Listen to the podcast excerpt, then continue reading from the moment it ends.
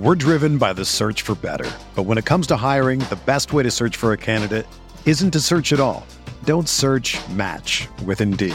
Indeed is your matching and hiring platform with over three hundred fifty million global monthly visitors, according to Indeed data, and a matching engine that helps you find quality candidates fast.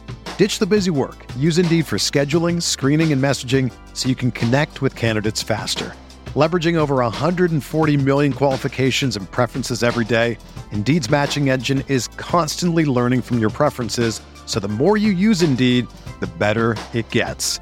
Join more than three point five million businesses worldwide that use Indeed to hire great talent fast. And listeners of this show will get a seventy-five dollars sponsored job credit to get your jobs more visibility at Indeed.com slash Blue Wire.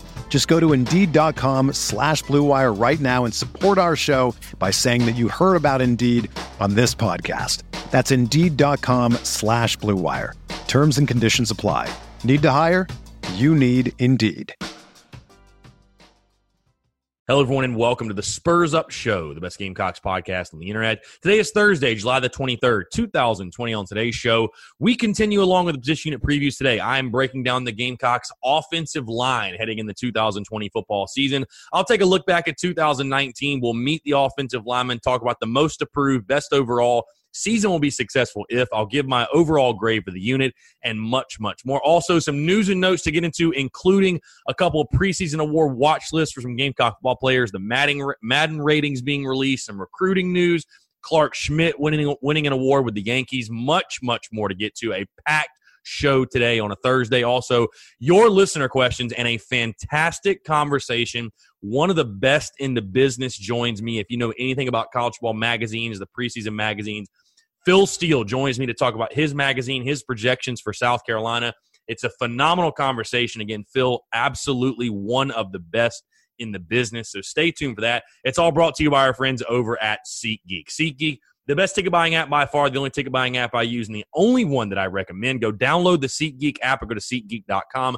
Use the promo code SPURSUP. You're going to save twenty dollars off your first purchase. Guys, sports are on their way back as we're having this conversation. Today is literally – quote-unquote opening day for Major League Baseball. The N B A is back. M L S is on. P G A Tour. College football is going to come back. You're going to need your tickets to these sporting events. Fans are getting their butts in the seats. Go download the SeatGeek app. Like I said, you can go to their website as well. I have a promo code for you to save twenty bucks off. This is the future of buying tickets. SeatGeek is changing the game when it comes to buying tickets. They have a great ticket rating system for you, which rates the tickets based on the type of deal you're getting. Guys, nobody's going to scalp in the future, right? We're not going to have that interaction with people, the social distancing stuff, taking precautions. I think paper tickets are probably going to go away. You want to make sure you get the best bang for your buck. You want to make sure you know exactly what you're pur- purchasing. SeatGeek is going to do that for you. Again, the ticket rating system tells you, hey, you're getting a great deal or, hey, you're getting ripped off. So you can click that buy button. You can have that peace of mind, and you can simply just buy your ticket and go enjoy your event. It's really that easy. Again, they are changing the game when it comes to ticket buying, and not just for sports, concerts, comedy club events. When those events come back, anything you can get tickets to, SeatGeek is the way to go. So, again, that's our friends at SeatGeek. Go download the SeatGeek app or go to SeatGeek dot com. Use the promo code SPURSUP, that's S P U R S U P, to save twenty dollars off your first purchase. Let's get it.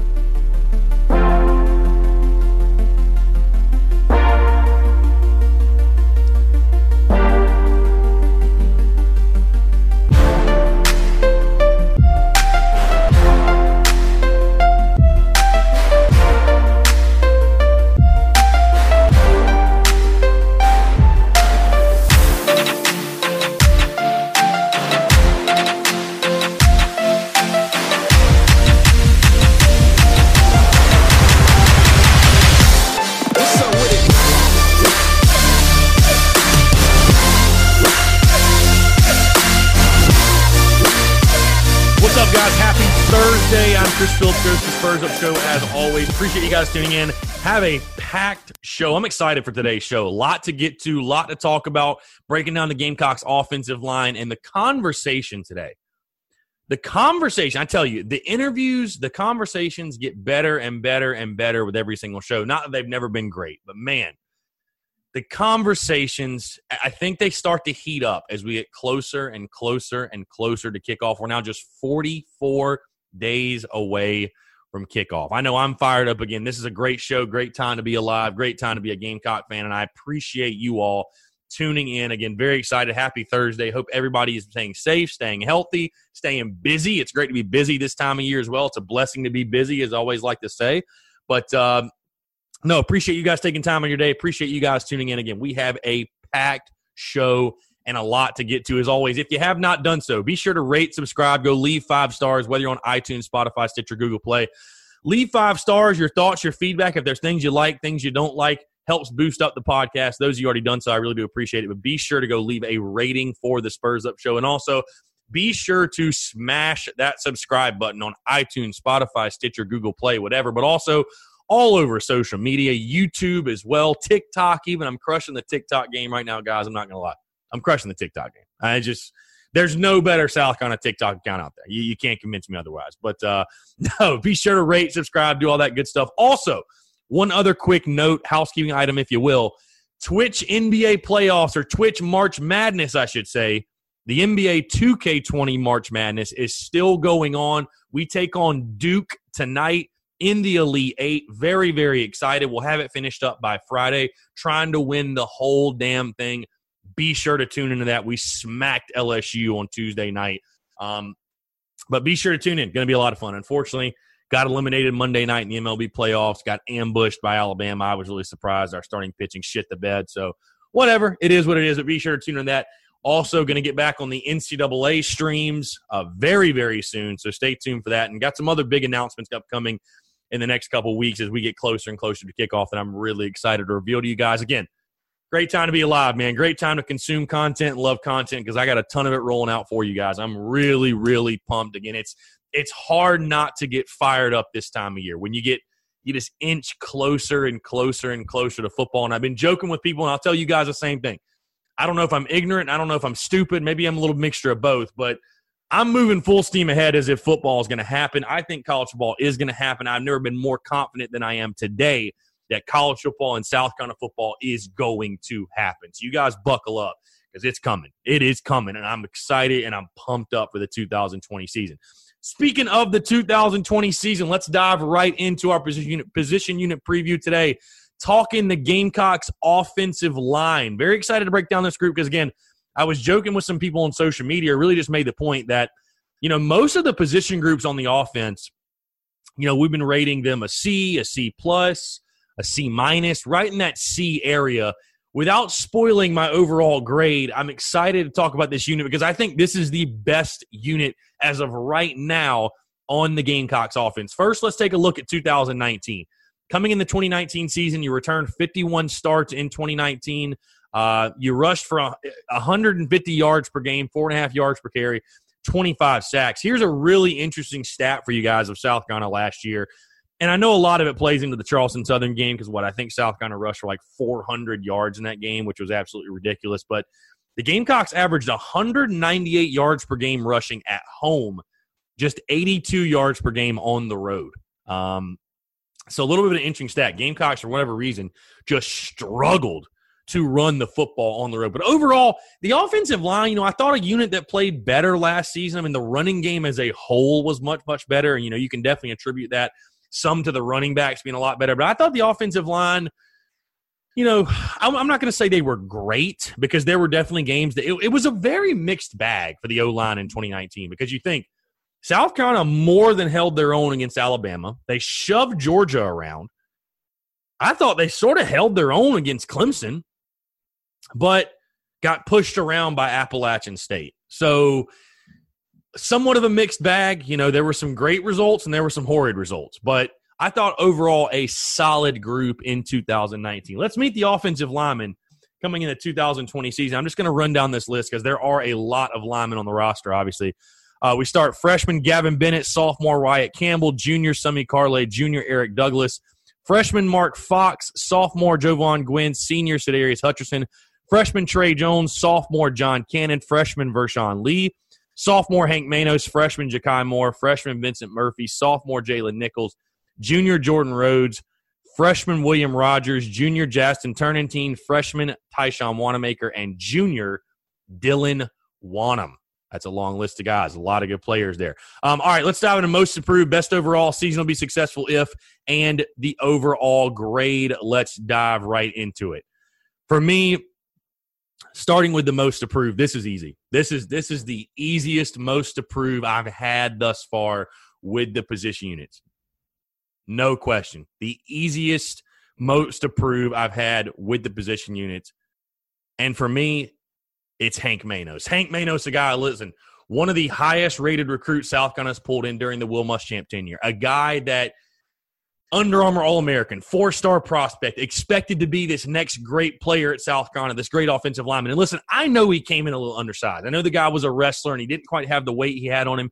You take a look at the roster now and the measurables, um, sitting at six four, three oh five. So he has more than put the weight on for the Gamecocks. He has more than done what he's needed to do as far as size.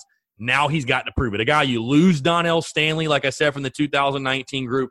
Hank Manos is expected to fill in there. And listen, it's going to be a position battle at the center position. There's going to be a position battle. Eric Douglas is another guy that can play that position. But Hank Manos, the sophomore, needs to come into his own. Again, when you're an Under Armour All-American and you, you had the type of hype that Hank Manos had, you know, it's time to step up. It's time to put up or shut up. And unfortunately, he has not done well in his limited appearances. I mean, you think about his first, you know, his first uh, his first game when Zach Bailey was injured for the bowl game against Virginia way back in two thousand eighteen, started on the offensive line, was pushed around, did very, very poorly. I don't think he was ready to play. Maybe that's to no fault of his own. Again, injuries forced him in there. But last season, coming in the North Carolina game, Hank Manos was a guy expecting to be a staple on that offensive line, is expecting to be a contributor on that offensive line. Got shoved around week one against U N C, as did most of the Gamecocks' offensive line. Barely played the rest of the year.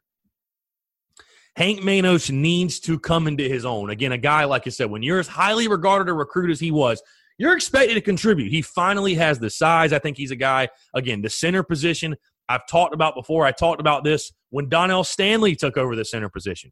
The center position is probably the most underrated position on the entire offense. We're talking about, about the guy that makes all the calls, all the checks. You know, we've had multiple offensive linemen on this show, or former Gamecocks offensive linemen. We've had multiple guys that have played offensive line on this show. And, you know, we've talked about the intricacies and the inner workings of playing offensive line and how it's so much more complex than people give it credit for. The center is the quarterback of the offensive line. So, again, to me, Hank Manos, no question, no doubt, has the most to prove. Because you take a look, you return four or five starters on the O-line. This is the one you got to fill in. Hank Manos has got to be able to step in there, be the dude, take over, be a leader in a sense, and lock down that center position.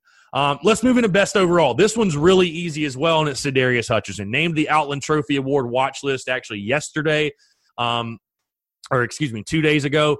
But a guy, Sadarius Hutcherson, coming in as a senior, he is without a doubt the undisputed leader of this Gamecocks offensive line. You take a look at his measurables. six four, three twenty, the senior, again, going to be an N F L guy. Sadarius Hutcherson, fantastic player, an experienced player for South Carolina. And I fully expect him to have an all S E C type of year. I mean, he's been named to multiple all S E C preseason teams, so I expect him to have a big year for the Gamecocks. Um, moving along into season will be successful if the season will be successful for the Gamecocks offensive line, and I already mentioned it, simply put, if Hank Manos can simply take over that center position and make it his own. If he can jump in, if he can be that missing fifth piece, because, again, you return four or five starters. And if he can't do it, I'm not saying they can't have a successful season. There are other guys that can play the center position if Hank Manos, for whatever reason, is not ready to, to for whatever reason, fill in and perform. But if you can lock that down, if you can lock down that center position with Hank Manos, if he can take over, because he is slotted to be the starting center. If he can take over, I think the Gamecocks are on – on pace to have a great two thousand twenty year on the offensive line. I think it's a group where, you know, listen, it's unrealistic, I think, to expect all five guys will start every single game, that exact same starting five, just because you know, unfortunately, you have injuries. You have guys that don't play as well as they should, and you have different guys you want to shuffle in it. Some guys win positions, but this will be as solid a starting five as South Carolina's had in quite some time if Hank Manos can, can take over that center role. I really believe that. I think the South Carolina offensive line, because there are so many other storylines, you know, the offensive line is not the sexiest thing to talk about in the world, right? But this Gamecocks offensive line could be a really, really good unit. I'm talking about top half of the S E C type of unit. Um, and on an offense where there's so many question marks, and I talked about at the top of the show, you know, if you'll notice going through, I haven't ranked any of the other position units on the offensive side of the football higher than a C. Haven't ranked any of them. But so when you have that many questions, having a good offensive line is something that can really help and sort of bail you out. Um, because we all know games are won and lost at the line of scrimmage. So I think this South Carolina offensive line could really be a strength of this South Carolina offense. And again, help Ryan Hilinski in the passing game, help Marshawn Lloyd and those running backs. I think we could really see the running game take off. And again, they're going to need to because Mike Bobo's scheme, I think, is going to be sixty forty running. But Uh, if Hank Manos, again, can take over that center position, I think it'll be a great year for the South Carolina offensive line. Again, I think they'll be – I don't want to say a surprise unit because I expect them to be good, but I think they will jump out at some people in regards to, wow, they're a lot better than I thought they'd be or a lot better than I gave them credit for. Um, let's move into the overall grade. And like I said, this is the highest overall grade I've given any position unit to this point. I'm going to give him a B plus. I'm not ready to give him an A yet or anything just because Hank Manos does need to fill in at the center position. And again, the offensive line has been inconsistent. But the facts remain. You return four or five starters. You return seventy-three career starts, which is a fantastic number. And you're going to hear later in the conversation when I talk to Phil Steele, you know, he's obviously had multiple, multiple, multiple conversations with Will Muschamp and all these other college coaches when he writes his magazine. He specifically said, and he says this in his magazine as well, that Will Muschamp stated, this is the best offensive line South Carolina has had during his tenure. And listen, take Will Muschamp's word with a grain of salt. I understand what he said last year, that this was the best team he's had, the deepest team he's had. Trust me, I get that. But I think there's actually some basis to what he's saying. I think this is the deepest South Carolina has been on the offensive line because you take a look at the projected starting offensive line for South Carolina. Let's take a look at that. The projected starting offensive line. At center, you have Hank Manos. Right guard, Jovaughn Gwyn. Left guard, Sadarius Hutcherson. Right tackle, Dylan Wonnum. And left tackle, Justin Turnantine, which is a big-time transfer, JUCO transfer for South Carolina. This is your measurables across the offensive line. Starting again with Hank Manos, just going down the list I just read. Hank Manos, six four, three oh five. Jovaughn Gwyn, six two, three hundred. Sadarius Hutcherson, six four, three twenty. Dylan Wonnum, six five, three ten. Justin Turnantine, six six, three thirty. So, dude, you have size all across that line. I mean, maybe Gwyn and Manos are a little light at three hundred and three oh five. But Gwyn with some great athleticism in that guard position, which is really good to have when you're running pulling guard plays and stuff like that. But I think there's a lot of basis. And then you take a look at two, the two-deep. I mean, you take a look at the two-deep. Um, you know, Eric guys like Eric Douglas who played good football, Jalen Nichols who played good football, Jakai Moore who was a big-time recruit, um, you know, Wyatt Campbell, Tyshawn Wanamaker. You mean you go down the list. South Carolina has depth on the offensive line. So, again, take Will Muschamp's word with a grain of salt, for sure. But I definitely think there's some basis to what he's saying, that this is the best offensive line they've had in his tenure at South Carolina. I would actually agree with him. Again, four or five starters back, seventy-three career starts. I'm expecting a lot of things out of this Gamecocks offensive line, which is why I'm giving them the overall grade of a B plus. I really think they could be the fourth or fifth best offensive line in the S E C. I, I really do believe that. And again, with a Gamecock offense that has, you know, for a Gamecock offense that has so many question marks on the offensive side of the ball, having a solid offensive line is going to do wonders for this group while they sort of find themselves and figure it out, if that makes sense. So I'm really excited for the Gamecocks offensive line, excited for this group, giving them a B plus overall grade. All right. Let's move into news and notes. Have a lot of news and notes to get to that I'm going to run over really, really quickly. and then we will dive into your listener questions. A um, couple preseason award watch lists. You know, I already talked about Sadarius Hutcherson, the Outland Trophy Award watch list, which the Outland Trophy is given to the top interior lineman in college football. Israel Mukwamu also, Monday afternoon after we released the show, he was named to the Jim Thorpe Award watch list, which is given to the best defensive back in college football. Um, you know, overall, very exciting, not surprised. I know a lot of people, I know a lot of people were bitching about J C. Horn not being on this watch list. Listen, guys, I think J C. Horn is a good player. I, I'm not taking that away. J C. Horn is a good football player. No questions asked, probably going to have a long N F L career. But the fact he has zero career interceptions is sticking out like a sore thumb. You're not going to make preseason award watch lists when you have zero career picks. Israel Mukwamu, not quite as polished as J C. Horn, but that three-interception game in Athens absolutely put him on the map. There's no question that game put him on the map. So that's just the reality of the situation. I don't think it's people, you know, I don't think it's people, quote-unquote, sleeping on J C. Horn or disrespecting J C. Horn. I think it has nothing to do with that.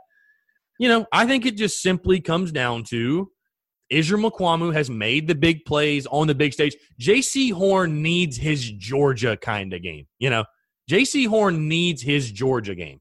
He really does. Um, hopefully, I think, you know, listen, I think he does break out. I think it comes this year. I think you're going to see J C get a few picks. I mean, I, I just think he's too good of a player to get shut out his entire career as far as turnovers are concerned.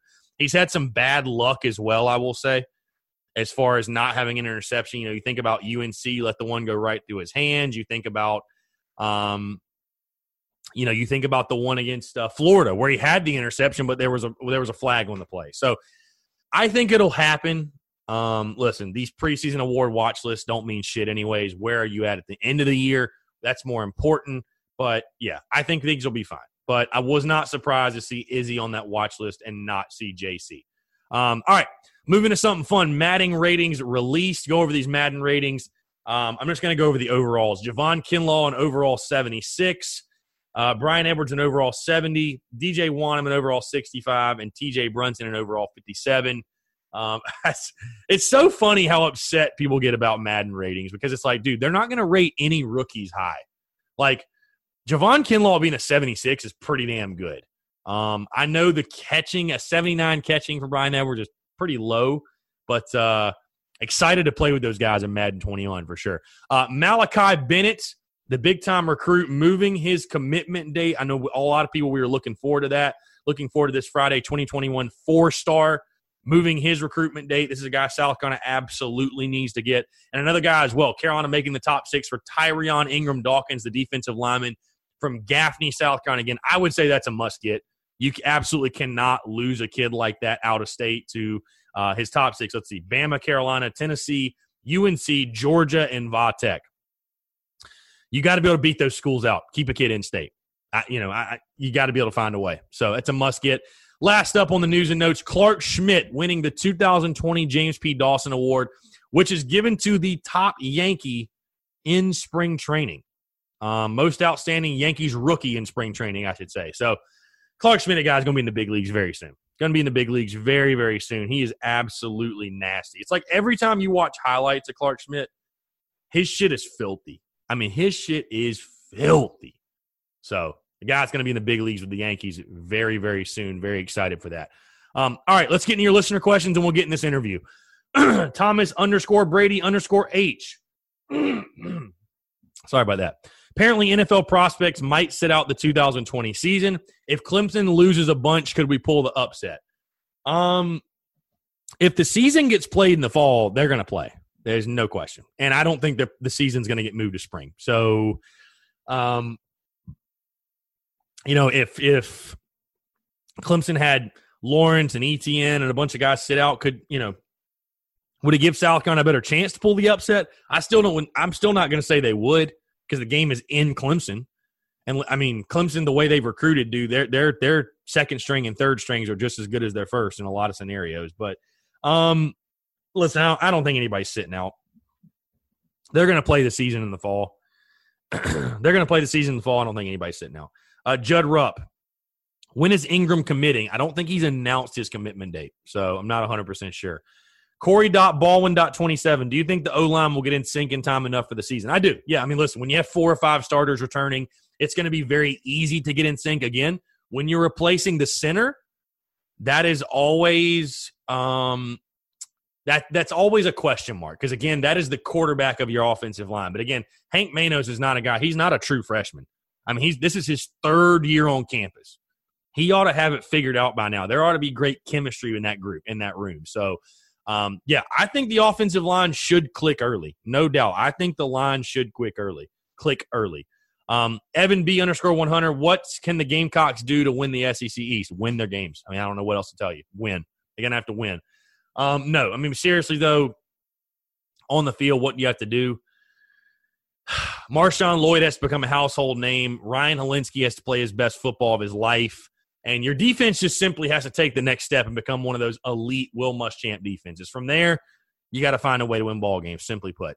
Um, last question, S dot Rush seven. Can Jordan Burch be D J Wonnum two point oh? I think he'd be better. I mean, dude, I think he'd be much better. You know, I, I like D J Wonnum. I liked him at Carolina. But with all due respect, he was a three-star prospect. He wasn't a highly, you know, touted, highly regarded, highly rated guy. Bro, I think Jordan Burch can be better. I think Jordan Burch can be much better. I think his ceiling is much higher than what D J Wonnum's was. And, again, that's no slight at Wonnum. That is credit to Burch and how good he is. So, yeah, I'm excited, man. I'm excited for Burch. You're going to hear in this combo with Phil Steele, I'm excited for this Gamecocks defense. I mean, you go down the roster, down the list of guys on this defense who are playmakers. And it, it's hard not to get excited. It's hard not to get a little excited about the South Carolina defense. With that being said, let's move into the conversation. Again, one of the best in the business, Phil Steele. If you guys, you guys know I'm big time on these preseason magazines. If you know anything about preseason magazines, you are familiar with Phil Steele. So sit back, relax, enjoy. It's all brought to you by our friends again at SeatGeek. Go download the SeatGeek app or go to SeatGeek dot com. Use the promo code SPURSUP. Going to save twenty dollars off your first purchase, guys. Again, sports are back, M L B, N B A, M L S, P G A. College sports are going to come back. Eventually, we're going to have concerts, comedy club events. I know NASCAR is back and has fans in already. So if you need your tickets to anything, SeatGeek is the way to go. Like I said, go download their app or go to SeatGeek dot com. Use the promo code SPURSUP, that's S P R S U P, to save twenty dollars off your first purchase. Enjoy this conversation with Phil Steele. All right, joining us today on the Spurs Up Show. As you guys know, like I've talked about many times on this podcast, I'm a big preseason magazine junkie. I'm a college football junkie. And we get this time of year, June, July, the summer months in the offseason. One of my favorite traditions is going to Barnes and Noble, going to Publix, going to any local newsstand. Finding Phil Steele's preseason magazine, the two thousand twenty preseason magazine, is out, and I'm very pleased to be joined by the man himself, Phil Steele. Phil, really appreciate you taking the time, my friend. It's a pleasure to have you on the show. Hey, a real pleasure, Chris. Always enjoy our conversations, my friend. Absolutely. So, Phil, before we dive in everything, obviously South Carolina, the S E C, I'm really excited to get your takes on that, college football as a whole. Um, maybe there are some people that are tuned in, I don't know how they would, that maybe aren't familiar with you or familiar with your magazine. This is volume twenty-six. I was taking a look, so you're someone – I kind of look at you, Phil, as the O G of the uh, the preseason magazine game. You've been doing this for a long time. You're a seasoned veteran, but just give people a little bit of background about yourself, your magazine, where they can find it. And I'm curious, what got you started um, in the preseason magazine business and just kind of what you're doing now? Well, I appreciate that, Chris. Yeah, I got started uh, back in nineteen ninety-five. I was uh, writing a football newsletter mm-hmm. and doing all this research. And I would buy all the preseason magazines that were out there and get my research on the pages. And they, they just never had enough information for me.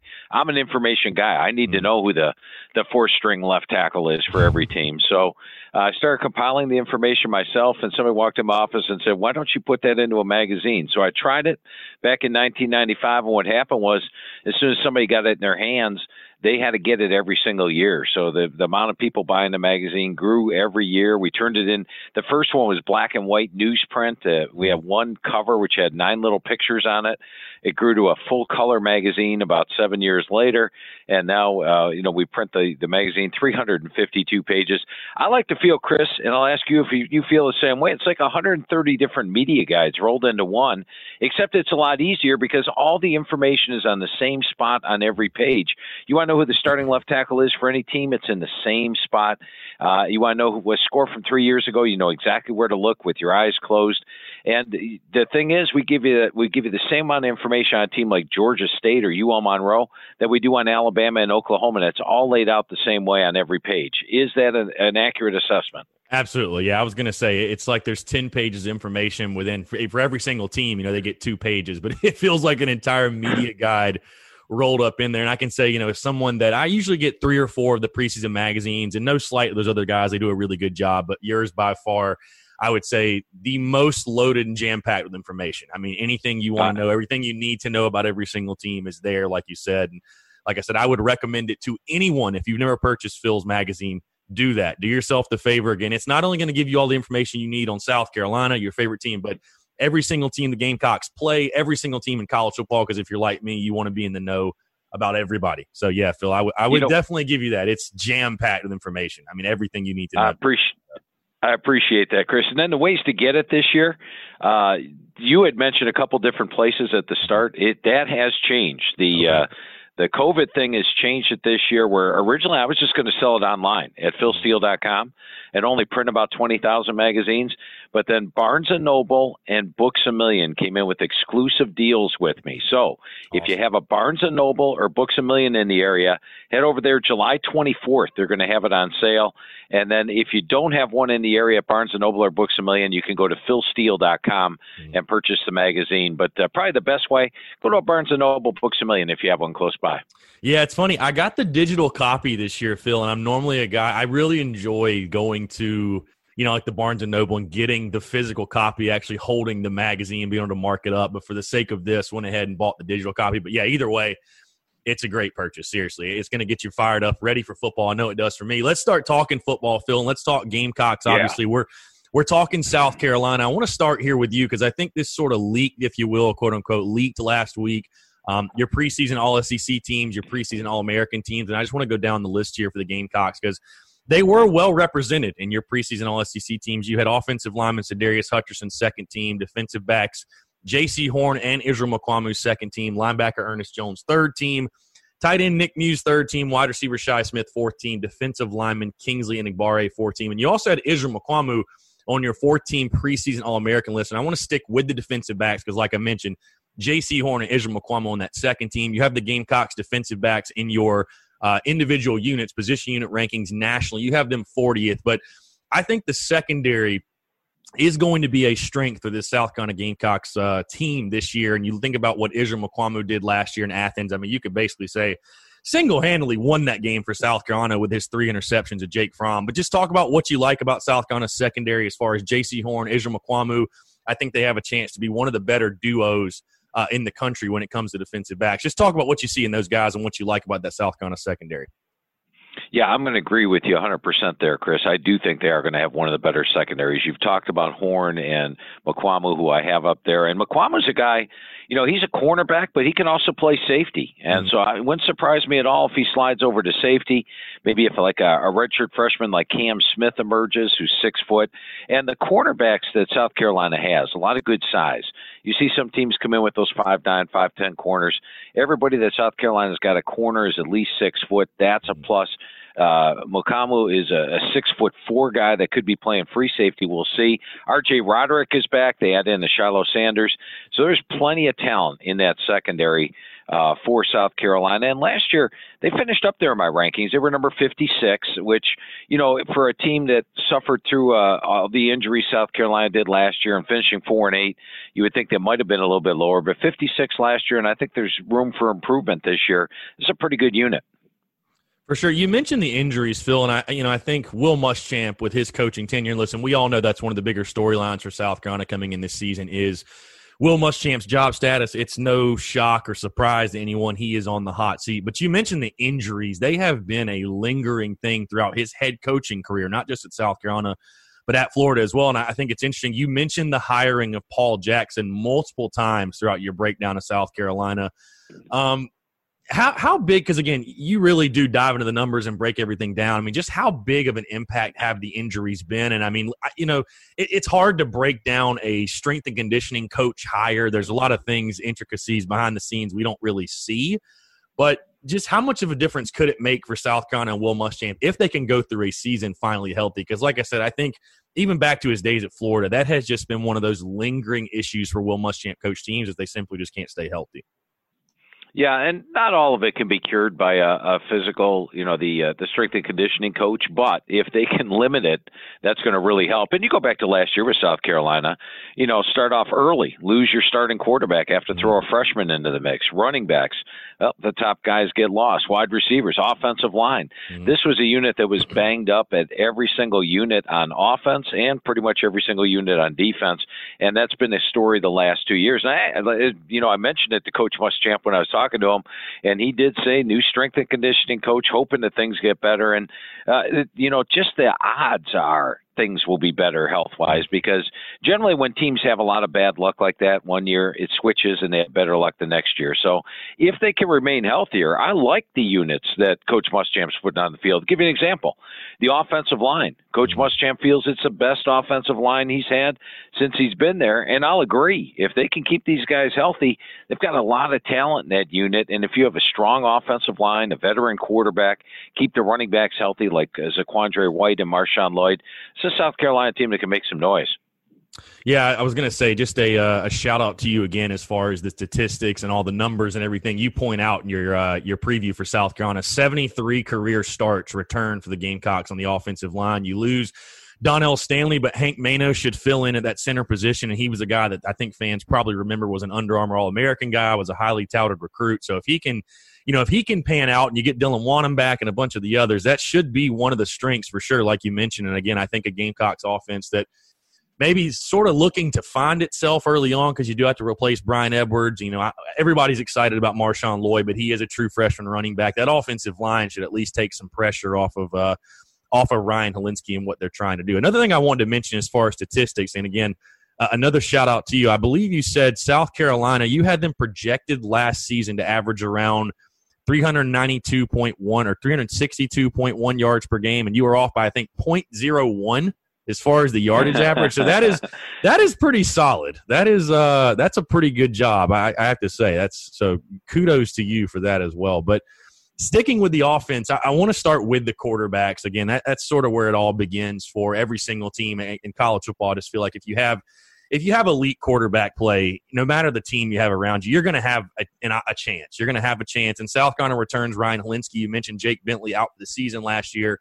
Uh, Hilinski takes over. I, I think it's very interesting, though, Phil, because a lot of the different magazines I've read, a lot of the different experts I've heard talking about Ryan Hilinski, I feel like it's very much a mixed bag, and I've been sort of surprised by that. I, I think there are some people that are high on him that think the uh, the ceiling is very high for him, and there's some people that I've I've read that really question if he is the long-term answer for South Carolina. They talk about Colin Hill maybe coming in, the Colorado State transfer. You know, he's been in the Mike Bobo offense for four-plus years. Could he possibly battle for the job or take the job?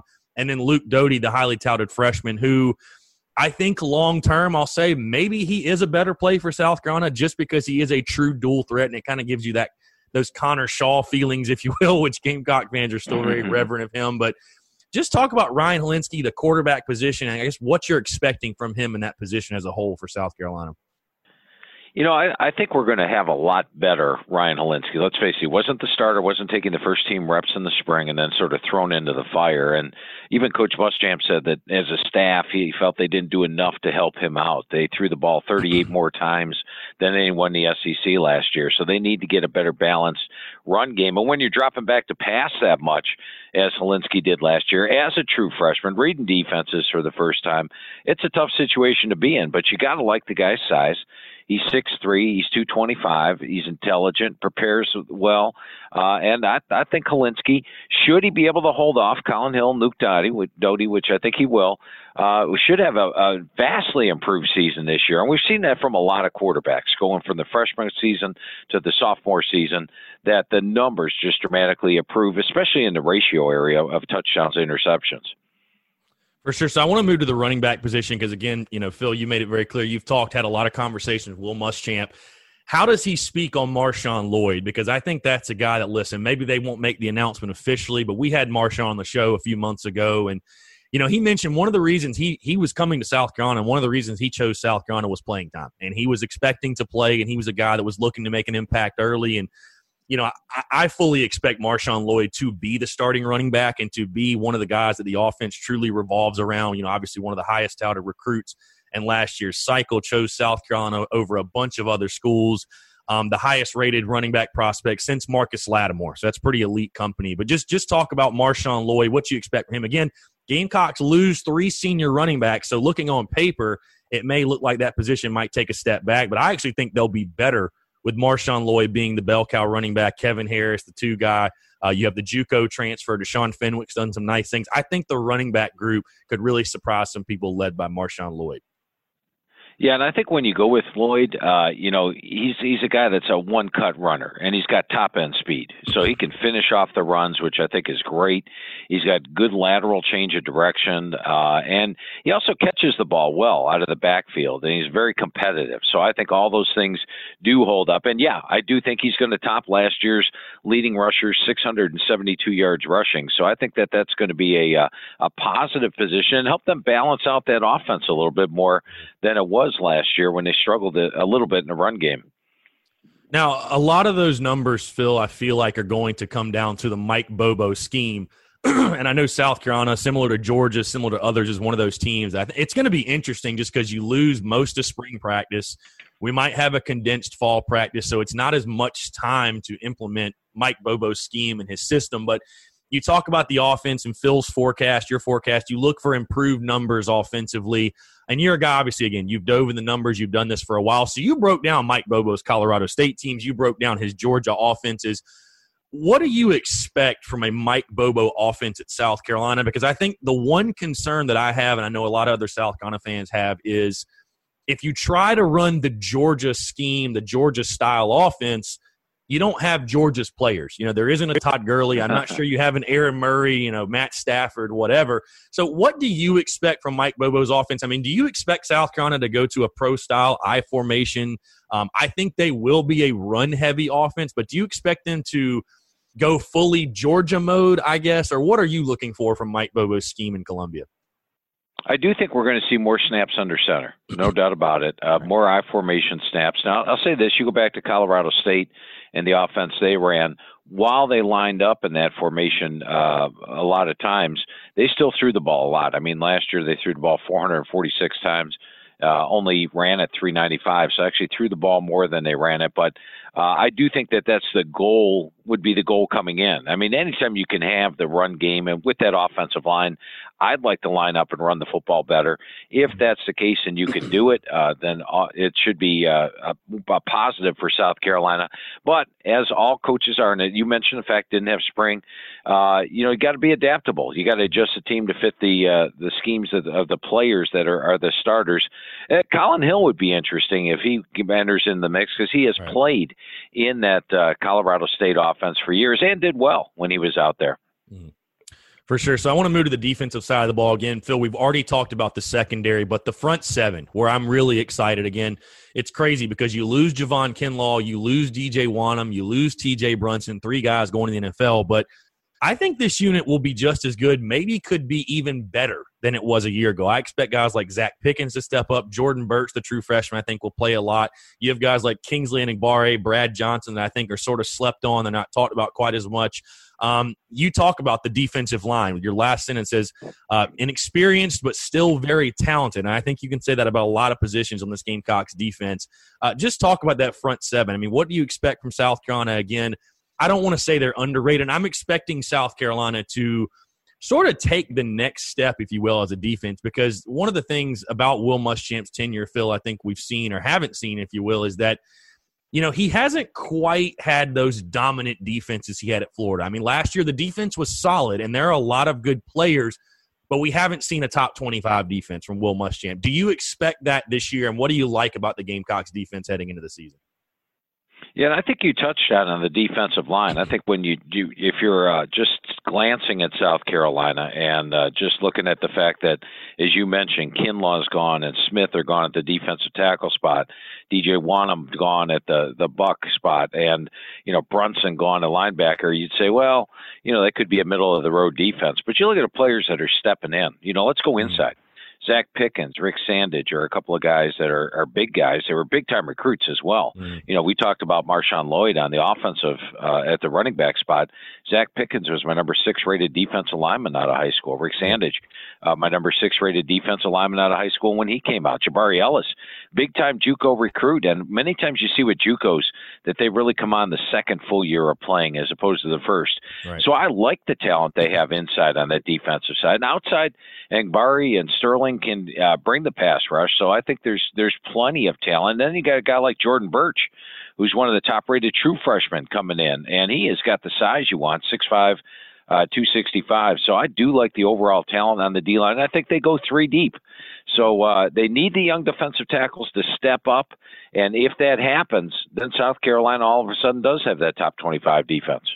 Yeah, I'll tell you, looking looking at your you know projected starting lineup and looking at the depth chart, Phil, it, it's really hard not to get excited about this Gamecocks defense. I mean, you just go down the list, and there are so many names um, that I feel like really this year, Phil, there is no excuse. And, again, I know South Carolina was not helped.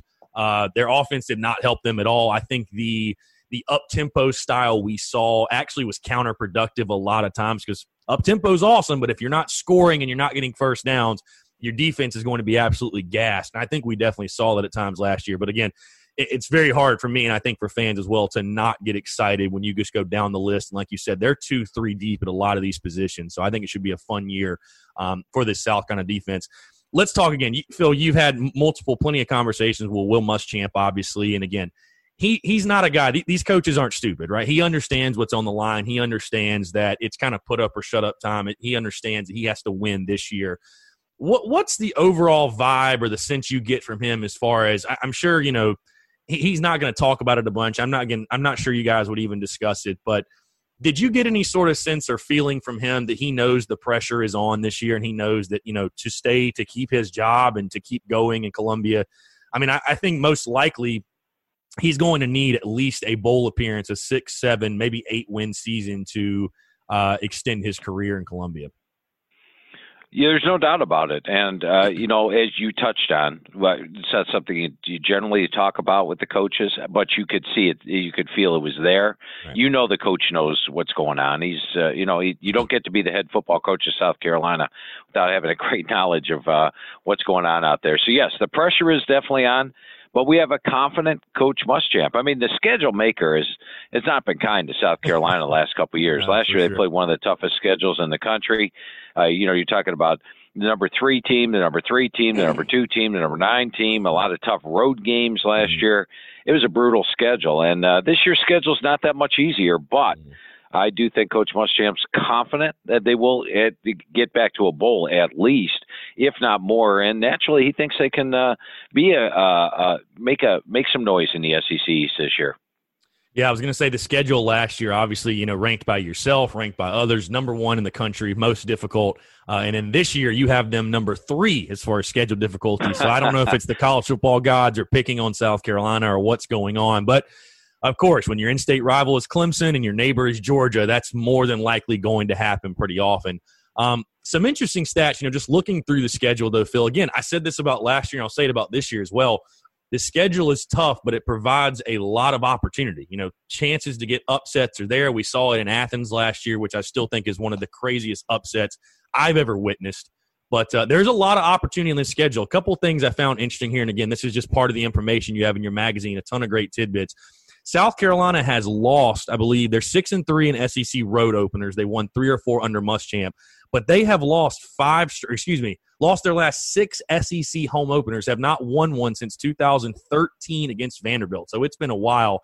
And I think that week three matchup, Phil, against Missouri, again, we're assuming everything going to be normal with the schedule. We know it probably won't, but for the sake of the conversation, we'll just assume everything is normal. I think that week three matchup against Missouri, and I talked about this a few weeks ago, Phil, on my show, I, I think that might be the most important game for South Carolina in the two thousand twenty schedule. And I want to tell you why. I just think for South Carolina, you the prospects of having a successful season go down drastically if you can't find a way to get a win over Missouri on your home field. Because, again, you have to go on the road to Kentucky next week, the next week, which I know you have Kentucky in your top twenty-five. I've talked to a lot of people that are high on the Wildcats. Then you have to go to Florida. We all know how good Florida is. Then you have Tennessee. Then you have a bye week. And that second half of that schedule is really where it toughens up. I mean, you got Georgia, L S U, Clemson. We all know about that second half. You got Texas A and M. Talk about the overall schedule, but talk about that Missouri game as well. Do you think this is the year South Carolina finally wins an S E C home opener for the first time since two thousand thirteen? Uh, short-term answer, yes, absolutely. I think Missouri's going to be in a rebuilding year this year. They have a first-year head coach. They didn't perform very well on the road last year. Missouri was actually horrendous on the road, dropping games as double-digit favorites. Now they have a new head coach trying to learn the players. Uh, and they're in a tough situation. I do see South Carolina clearly opening up three and oh this year, mm. and that helps. You know, yeah. Let's take a look at Tennessee last year. Remember, Tennessee was two and five. Yep. Then they started winning games. Then all of a sudden they started winning more games, and boom, it turned into a six-game win streak. So South Carolina needs that. But I, I see them absolutely. I've got them a double-digit favorite in each of their first three games this year, and I think they open up the season three and oh. But it is crucial. A loss there, and then you have maybe some doubt creeping into the player's mind. Can we do it? Can we get to a bowl? So, yeah, it's a very important game on the schedule, but one I think the Gamecocks will win. And I want to talk about the season as a whole, Phil, because you do have South Carolina making a bowl game this year. You have them finishing fifth in the S E C East, and we'll talk about the S E C just a little bit as well. But um, just off the top of your head, I'm sure you have the schedule pulled up, though. What do you think? I mean, I, I'm assuming you probably have South Carolina finishing six and six, which I think, again, would be a solid bounce-back year when you have the number three toughest schedule and coming off a four and eight season. You need something to feel good about. And, again, the pressure's on. You know, you got to make a bowl game. Um, what do you think those six wins are? Because, again, the key is to get to to get to November with five wins. That is the key, because you have Wofford at home the twenty-first. Could you maybe pull another big upset like you did last year? Maybe, but I, I wouldn't go into November counting on it, if that makes sense. But what, what are the six wins that you have, and how do you see the season shaking out for South Carolina as a whole? Well, Coastal Carolina, East Carolina, Missouri. Uh, the road game against Vanderbilt, as you know, when uh, teams travel into Nashville, generally they have the crowd advantage. Right. So I don't think Vandy really is going to have the crowd advantage for that. I think South Carolina fans will be there. I like South Carolina to win that one. The Wofford game would be five. And then you talked about it. There has to be an upset somewhere along the way, whether it's home against Tennessee, at Kentucky. These are all winnable games. Even mm-hmm. the, the Texas A and M game, as high as I am on Texas A and M, that's a possibility. And go back to last year. Not only upset Georgia, but the next week against Florida. I thought South Carolina outplayed Florida the majority of that game. Uh, you know, I wonder about that long run down the, the thing where they didn't call holding. It looked like they – it was the longest holding call in the history of the world, and yeah. it wasn't called. Mm. I don't know if you remember that. Oh, I was in that I was but, in that end zone, Phil. Trust me. I remember that very vividly. It, did you have a – too bad you didn't have a flag in your pocket there, yeah, Chris. Seriously, you could have thrown I, it. Yeah, indeed. indeed. But – Florida, South Carolina is very competitive with Florida in that game as well. So to, for me, for them pulling off an upset or beating, you know, like a Tennessee at home is no question in my mind. I think they get it done. So I, I want to play the hypothetical game with you, Phil, because, again, it is the offseason. I, I think that's what makes the college football offseason so beautiful is everyone is oh and oh. Everything is possible. You know, any any dreams or expectations you may have, it is a possibility. I want to play the hypothetical game with you. Let's say South Carolina starts three and oh, as you say they should. Let's say they go on the road to Kentucky again, a place they've historically played terribly. I mean, dating way back in the nineties. They've never played well there for whatever reason. Let's say they do find a way to get a win there and start four and oh. I would argue with you, Phil, if they can do that, if they can start four and oh, two and oh in the S E C, that game in Gainesville then becomes probably, I would say actually definitely the biggest game of the Will Muschamp era at South Carolina, and arguably the biggest game for South Carolina football since the Steve Spurrier days, probably twenty twelve, twenty thirteen. I would agree with you there. And, you know, it's not like South Carolina wouldn't go into that game with confidence. And mm-hmm. you also wonder what the crowd would be like in the Swamp. I don't think it'd be the normal Swamp crowd. So that's another advantage of South Carolina. But after playing Florida like they did last year, I think South Carolina would go into that game with a great deal of confidence. For sure. So let's talk about the S E C, your East and West projections, Phil. You have Georgia winning the S E C East, and you have Alabama winning the West. I think no surprise there. But Georgia, Florida, Tennessee, Kentucky, South Carolina finishing fifth, Missouri sixth, and Vanderbilt seventh. Really quickly, we'll start with the East. Just sort of give your rundown on why you have those picks that way, how you see it finishing out. And, again, I'd love to know your reasoning for Georgia because I know a lot of people are picking Florida this year. I was joking with somebody else. I feel like they're kind of the sexy pick, which makes me want to pick Georgia even more because normally it's kind of like a gambling trick. When when the public is going one way, you normally go the other. But just talk about really quickly your S E C East projections, why you have the Gamecocks fitting in fifth, and I guess just how you see it shaking out. Yeah, and I think with Florida being picked first by most, and I think they'll be number one by the S E C media as well, it probably comes back to they have a returning starting quarterback, and they have the better schedule as well. Florida only has three true S E C road games this year. Meanwhile, Georgia only has three true S E C home games. Florida gets L S U at home. We know L S U is not going to be as good as last year. Georgia has to play Alabama on the road, but add it all up. I'm a defensive guy, uh, Chris, and so I, I think Georgia might have the best defense in the country. They have a number five rated D-line, number one set of linebackers, number four D Bs. And while they lose their quarterback, I mean, we're talking Jamie Newman, who was exceptional at Wake Forest last year, and J T Daniels from U S C. They're in good shape there. Zamir White's a guy who was my number one rated running back out of high school. Uh, he's coming in this year, a year removed from his knee injury. I think he'll have a big year this year. And then the receiving corps last year was extremely inexperienced. Now they're experienced. Biggest question mark for them is the offensive line. For Florida, uh, there are some questions that I have, but I mean, they're a good team. They do lose their top running back from last year, two of the top three receivers, offensive line, returns four starters. Uh, I think Florida's a good team, but I still went with Georgia to win it. But I think Florida's right up there. Uh, talent-wise, they rank in my top units in all eight positions. Mm-hmm. Jeremy Pruitt's done a great job at Tennessee. You go back to his first year, they lost six games by twenty-five plus points. Mm-hmm. Last year, they won their last six games, got to a bowl. When I talked to Coach Pruitt this year, he feels they can play with anybody on their schedule. After I mentioned you're playing Oklahoma, Florida, Georgia, Alabama, it's like we can play with anybody. But he likes the talent, much deeper on both the offense and defensive lines. Uh, in fact, when, the first year I talked to him, they had eight scholarship offensive linemen. They have sixteen now. Defensively, they had five scholarship defensive linemen when he got there. They're up to ten deep on the D-line. So this is a much better Tennessee team.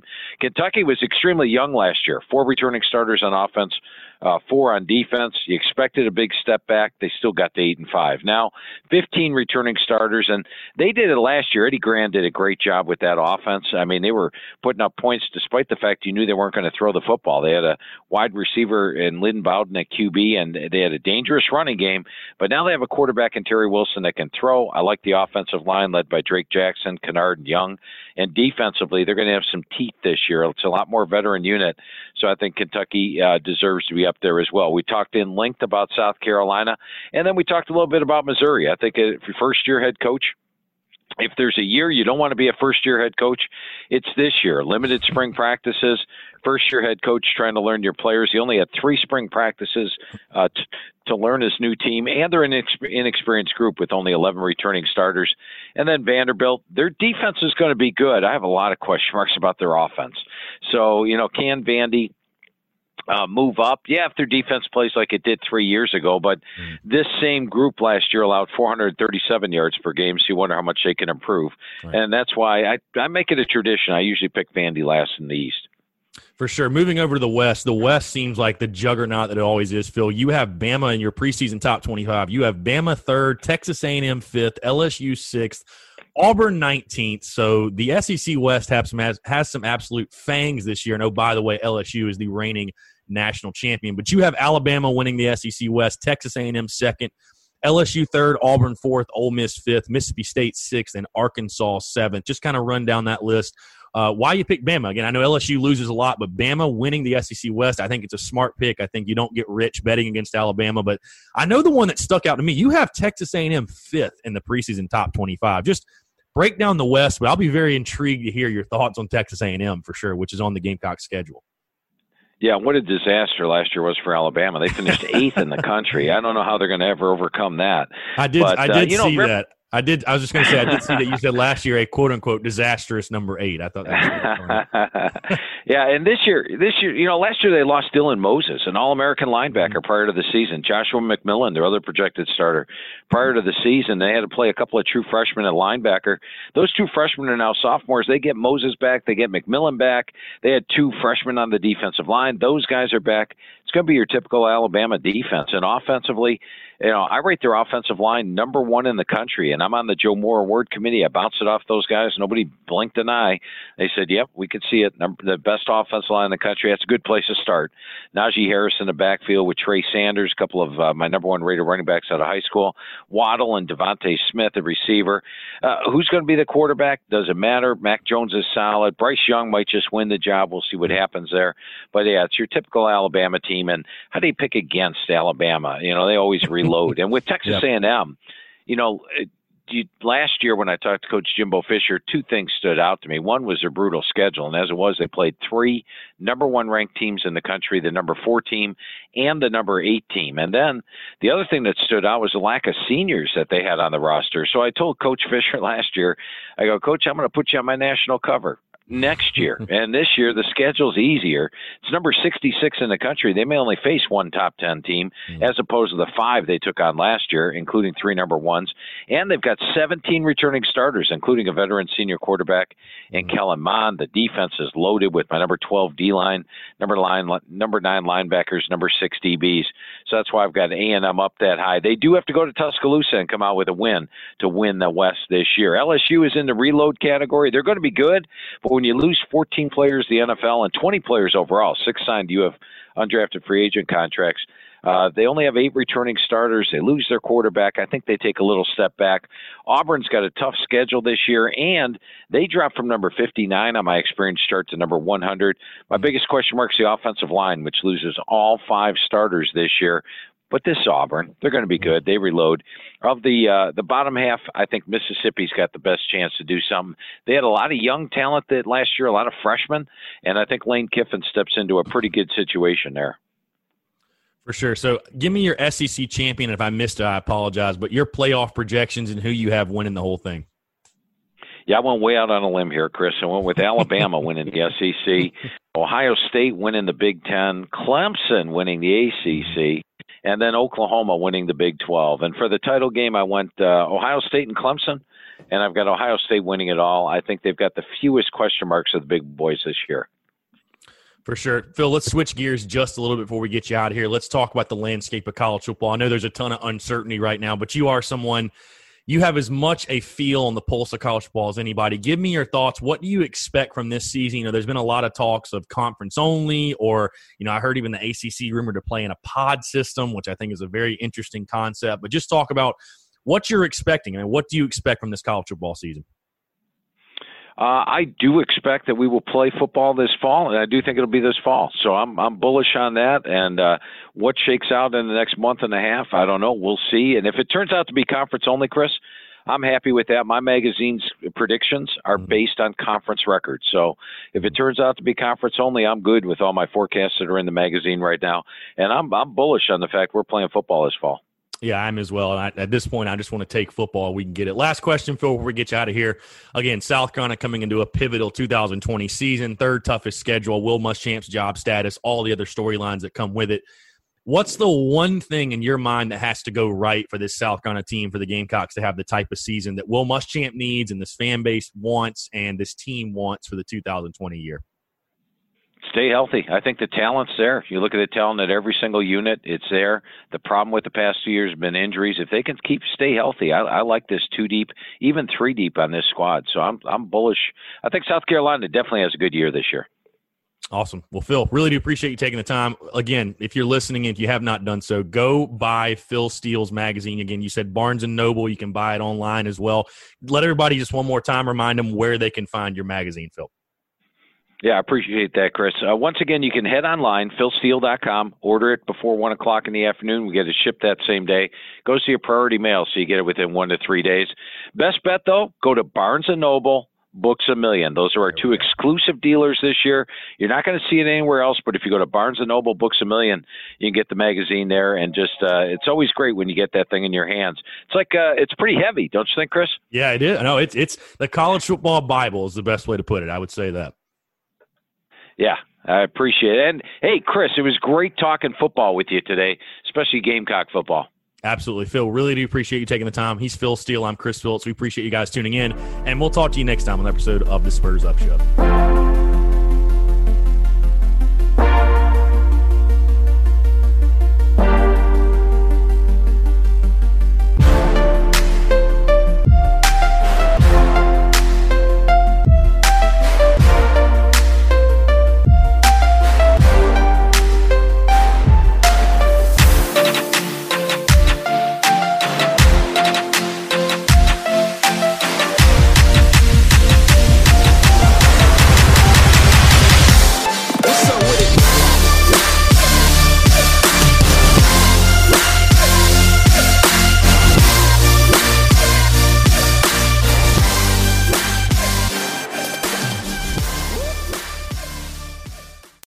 The headlines remind us daily, the world is a dangerous place. The elites in charge say everything's fine, stop noticing, but you know better. And your gut knows that time is short to prepare for a world that is four missed meals away from chaos. My Patriot Supply has helped over three million families become more self-reliant and is the company Americans trust to prepare. Go to my patriot supply dot com and secure their best-selling three-month emergency food kits. Each contain delicious breakfasts, lunches, and dinners, averaging over two thousand calories per day.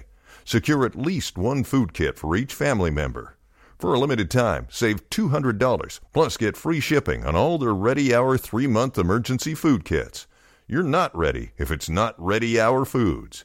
My Patriot Supply also has solar power generators, water filtration units, biomass stoves, heirloom seeds, and critical survival gear. Shop my patriot supply dot com today. my patriot supply dot com